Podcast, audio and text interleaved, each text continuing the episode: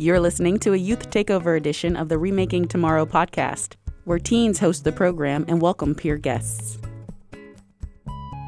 Hi, everyone, and welcome to Remaking Tomorrow, a series of conversations about the future of learning, of teaching, of being. I'm Xander, I'm 17, and I'm a rising senior, and I live in Oakmont. And I'm here with my co host. Hi, I'm Amonti. I'm also a rising senior, and I live in Tarentum, PA. This podcast is powered by Remake Learning, a network that ignites engaging, relevant, and equitable learning practices in support of young people navigating rapid social and technological change. On today's episode, we'll be talking with two youth guests about how students should be supported as they learn both today and in the future. To start, let's meet our guests. I'm Corinne. I'm a rising senior, and I live in Ben Avon Heights. I'm Sam. I'm a rising senior, and I live in Upper St. Clair. So today we will be talking about how we learn best, the places, the methods most conducive for learning. Without going into too much detail to start, what methods works best for you all? For example, lectures, discussions, hands-on, taking notes, drawings, and etc.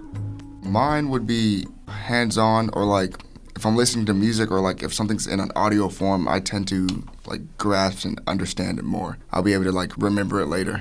Uh, I'm a visual learner. I like to see things laid out in diagrams and show how the ideas are connected. For me, I'm definitely hands-on in a visual, but I can learn in other ways. Me being a visual learner and also a hands on learner, taking notes is really helpful for me because I can remember and recall where I put a specific note and go back to that. So when I was younger, I couldn't stop drawing on my arm, and all the teachers would think I'm distracted or like they'll yell at me because, oh, you're not doing your work.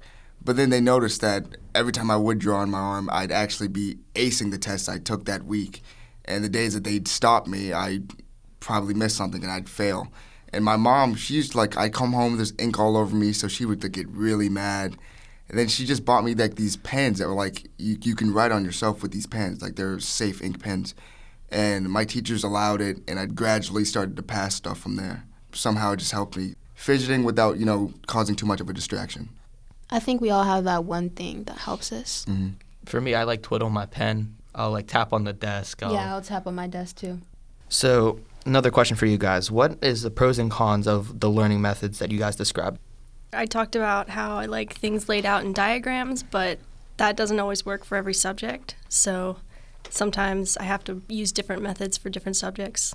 Yeah, sometimes I'm not able to have it in music form. Like, I know when we were young, younger, you'd have like those conjunction song or like conjunction you know, junction. Yeah, that What's one. that function? Exactly. You'd hear Oh, it. I used to love I that. still remember that to this day because you know it's in music form. I, I Yeah. can recall it. So sometimes it's not available, or the teachers just like they don't care enough to put it into a song form, so I don't really get the most of it. So that's kind of the con Mm. for me.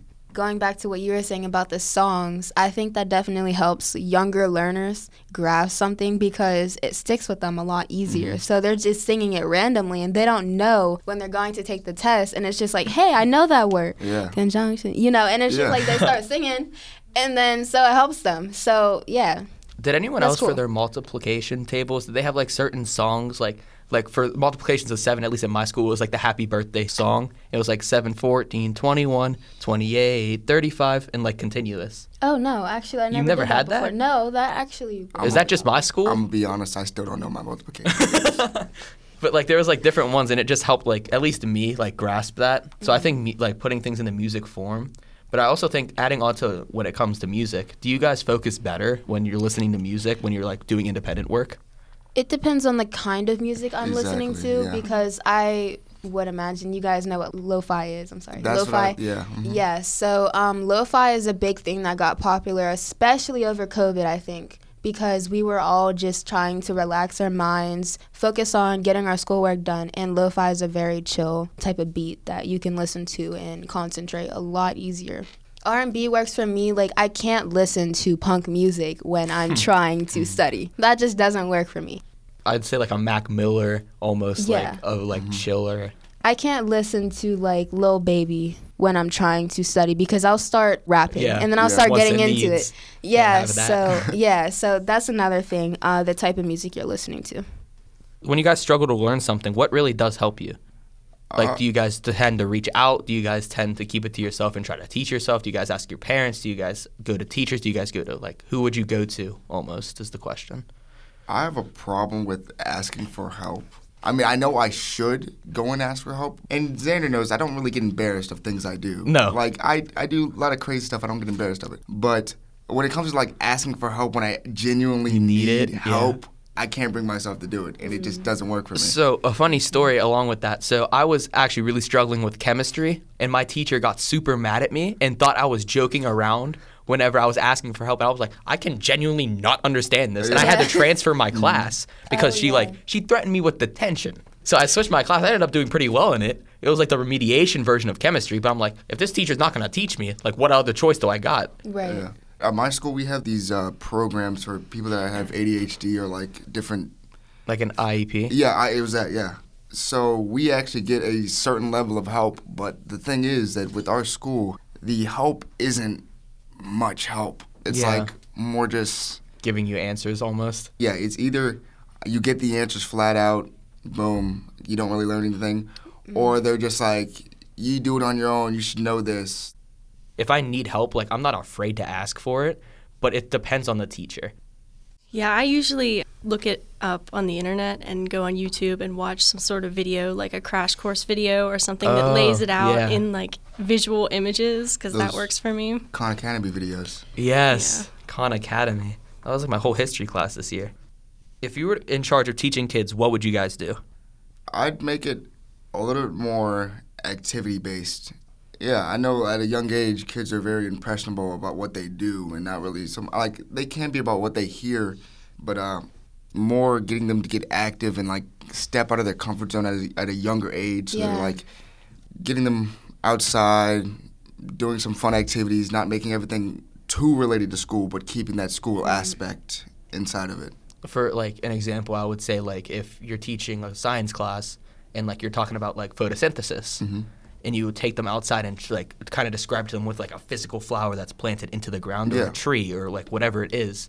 And like how like the water system works and that kind of stuff. That's just a science example. Yeah. Like it's hard to do with certain classes like history. Like you can't be like, mm-hmm. oh, let's take a time machine and go back to 1862 or whatever it is. I think that would engage more students as well, going out like mm. of your way to make sure they understand and just showing them Yeah. like a, a real life example.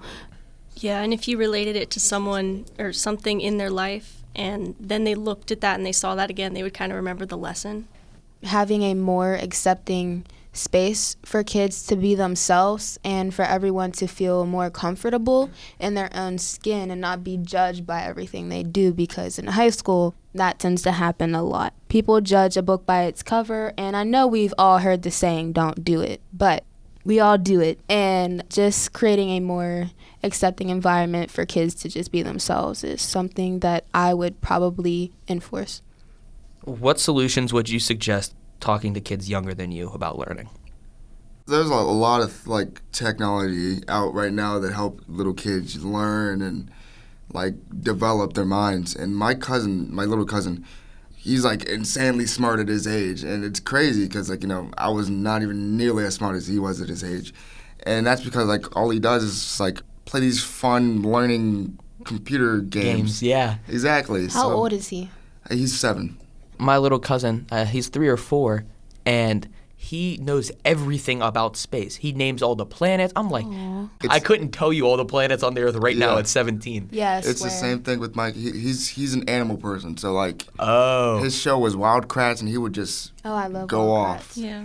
And uh, so I would say, like, just don't hold back. Don't stop what you're doing.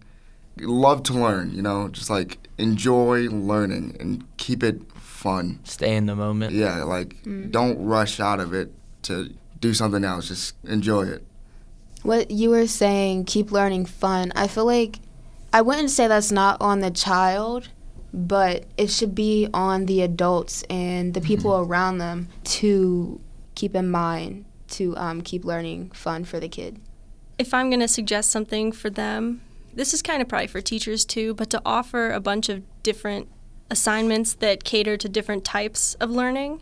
Teachers should do that so that kids have the opportunity to figure out how they learn. Because if I knew before now, I've only more recently figured out how I learn best.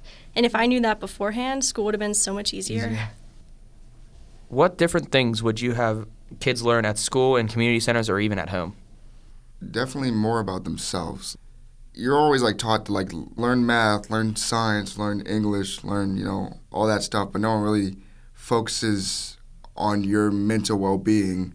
Like it's till it's too late when to there's a problem, and they should really focus on you at a younger age to help you Find get to the yourself. space where you don't have a problem. Yeah, like find yourself and just genuinely care about like your well-being and teach kids to care about themselves and others. I think that in schools and like community centers and even at, like at home too, adults can teach kids how to interact with other people in a positive way. That's what I was thinking. We all had that kid when he was little that like was just really annoying and he would like come back at you and come back at you. That was me. Yeah. Mm-hmm. So if you got taught how to treat people in like the right way, I feel like people now still need to be taught how to treat people in mm-hmm. like I a agree. positive manner. Yeah, I feel like even since we're entering such a age where technology is so involved in our lives and we're not always talking one on one with someone, communication skills would be really important to learn. Cyberbullying also. I would. That's a huge problem. Yeah, soft skills are very important, especially listening to someone. If you're mm-hmm. having a conversation, you have to listen to what they're saying to have a reasonable thing to say back, you know? Yeah. If something in education seems to be working now, how would you keep it going? I would say listening to like the students more than teachers are because I feel like they don't really take the students' opinion into consideration most of the time. If they, you know, take the time out of their day to like really ask the students and gather up survey maybe of uh, how everyone's feeling, how everyone's feeling about the subject, and like collecting a like a large pool of those results will tell you this is a good thing. More students are learning from this than not, or this is a bad thing. Everybody hates this. We should stop doing it. Some teachers have certain schedules. They have schedules for like months in advance. But what if someone doesn't understand? What if a kid doesn't understand? They're just left in the dust. What if they Yeah. miss Oh, a day? yeah. They're they're back. They're like, oh, I can only meet with you this day and this day. What if I got practice? Yeah. What if I got a family obligation? What if I mm-hmm. got For the something? What if I got work? Like, what am I supposed to do? Just sit there and be like, oh, I guess I'll go online and look it up, even though this is your job to teach me and make time. I think they should slow things down. Say they have a first period class, a fifth period class, and a sixth period class. If their first period class is way ahead, I would say slow it down a little bit and try to catch everyone to like a certain spot Yeah. at a, a reasonable manner. You can't be like, my fifth period class is like two days behind. Let's throw all that information out there today and get them caught up. They need to mm-hmm. like still sectionally teach it. But if one class is excelling, I think, I guess, calm it down. Yeah, yeah. I know I would say if the class is behind, and this is to the teachers, don't stress the students out about trying to speed up the learning or just try to like get on the same page as the other students. But it's not the same group of students. And you can't compare one class to the other class because they're not the same kids. They don't learn the same, they don't think the same, they don't talk the same, they don't have the same households, they don't have the same minds. Maybe teachers could provide optional non-graded practice activities That and put be- that out there for students in mm-hmm. case they are a little lost with something. They'll have the opportunity to do that, but And not feel help with it. forced to do it. when you do something on your own, you feel better about it than when you're getting forced to do it. Like I, Yeah, I for can read on my own, but when a teacher tells me that I have to read something, I'm like, okay, well, I don't want to read. I don't, yeah, I don't want to. Or like when you go home, it's like kind of off topic, but like when you go home, you do the dishes. You know, it's okay. But like when your mom says do the dishes, you're like, oh, I don't want to do the dishes now. Yeah. Like And it gives you some responsibility Yeah. over your own schoolwork. If something in education seems to not work out now, what can the teacher change to make it work for you? Sometimes I feel like teachers have certain attitudes about what they're teaching. Like they might say, "Oh, this sucks, but we have to learn it." But I feel like maybe they should try and keep a more positive attitude because we probably don't want to learn it to begin with. And then if they feel negative, Yeah, if they feel like, Then oh, this is you don't useless. wanna learn oh, like, why the heck am I paying attention? Yeah. Like, why would I ever do that? Yeah. The teachers that more show love for what they do and passion, I think you learn a lot more from that class because you see it's like, hey, they really must like this. Maybe I can like it too. And then you kind of go out of your way, and maybe you don't like science. Maybe you're uh, an art person, or yeah, maybe you're like an English person, and you're like, I could always try this. Like I could learn something new in science. Like you know, you, can you teach me that? That seems very interesting. I've never thought about it. So I've actually had a teacher.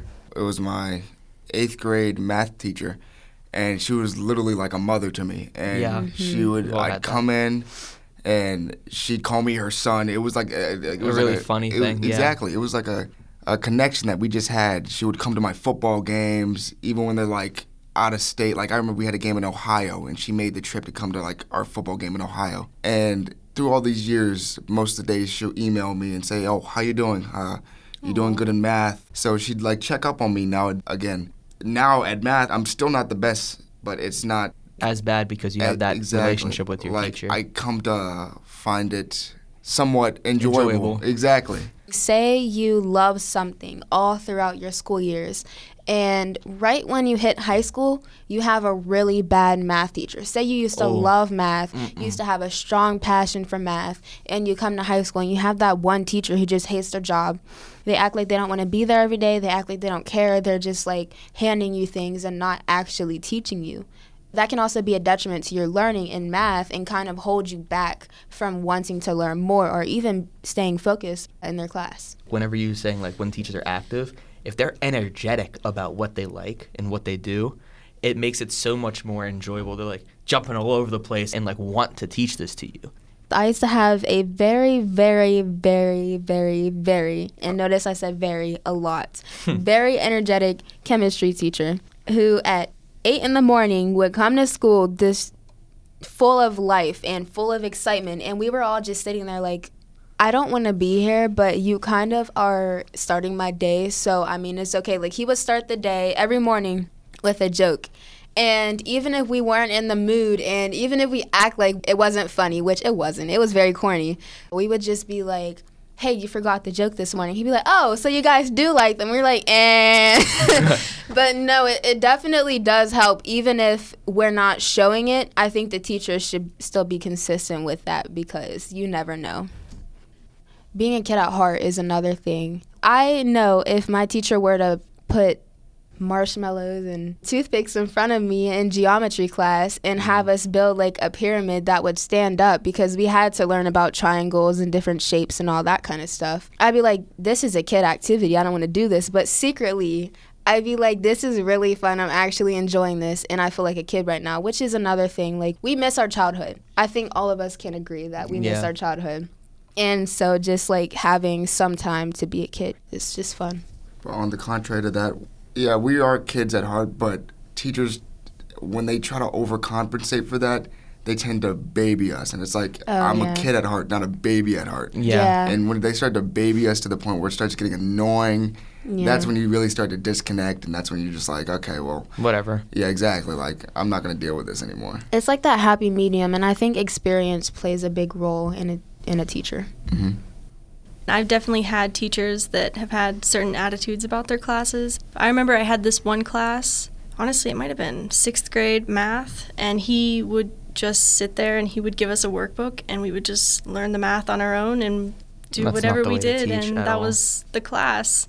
We just did all of it from this one workbook, and I hated that. Like, that was terrible. And I don't even like workbooks anymore now for all other classes. Like, that kind of ruined workbooks. workbooks for me. The trauma. So, as a final thought, what are one or two things you think are going to be essential to support kids when they learn in the future? Uh, the programs that they have in place, like the ALS, like assisted learning support, like that program is very helpful. That was very helpful for me. I think like throwing things into songs, like we Mhm. said earlier, the conjunct Yeah. conjunction and the multiplication tables, throwing a song like to Help. Boost exactly. Yeah. You'll just be yeah, like Amonte said, you'll just be singing it out of random, and you'll be like, wait, I know that. Whenever I hear conjunction, I promise you that song is Uh-huh. still in my head from like second grade. I think different learning style activities or even just different options I like that. that would be Mhm. helpful. And like I said earlier, more comfortable environment for kids to be themselves. A more accepting place. What is one thing that parents and educators can do to make tomorrow a more promising place for every learner? Getting rid of like the thought of this wasn't how it was when I was growing up. I uh. hated that. Like I hated when I was that. younger, my mom would be like, "Oh, you don't have enough homework tonight." I didn't. I had so much homework, and I'm like, "Okay, well, I This don't isn't have how they so much taught me when. I was a kid. Exactly. Like, Yeah, oh, it's like just, some sort of guilt tripping. Like you have no control over that. What are you supposed to? You're supposed to just feel bad about that. It's like, yeah, mom, you had to like walk to the library and like study for this test and read all these books. I'm like, yo, I don't got to do that. It's just, you know, answering four questions maybe. You know, that might be the Yeah. homework. Those questions could still be challenging. It's Yeah. still helping me learn. It's not the end of the world if I don't have homework, you know. Yeah. And just like getting rid of that stigma around modern day assignments or modern day ways of teaching.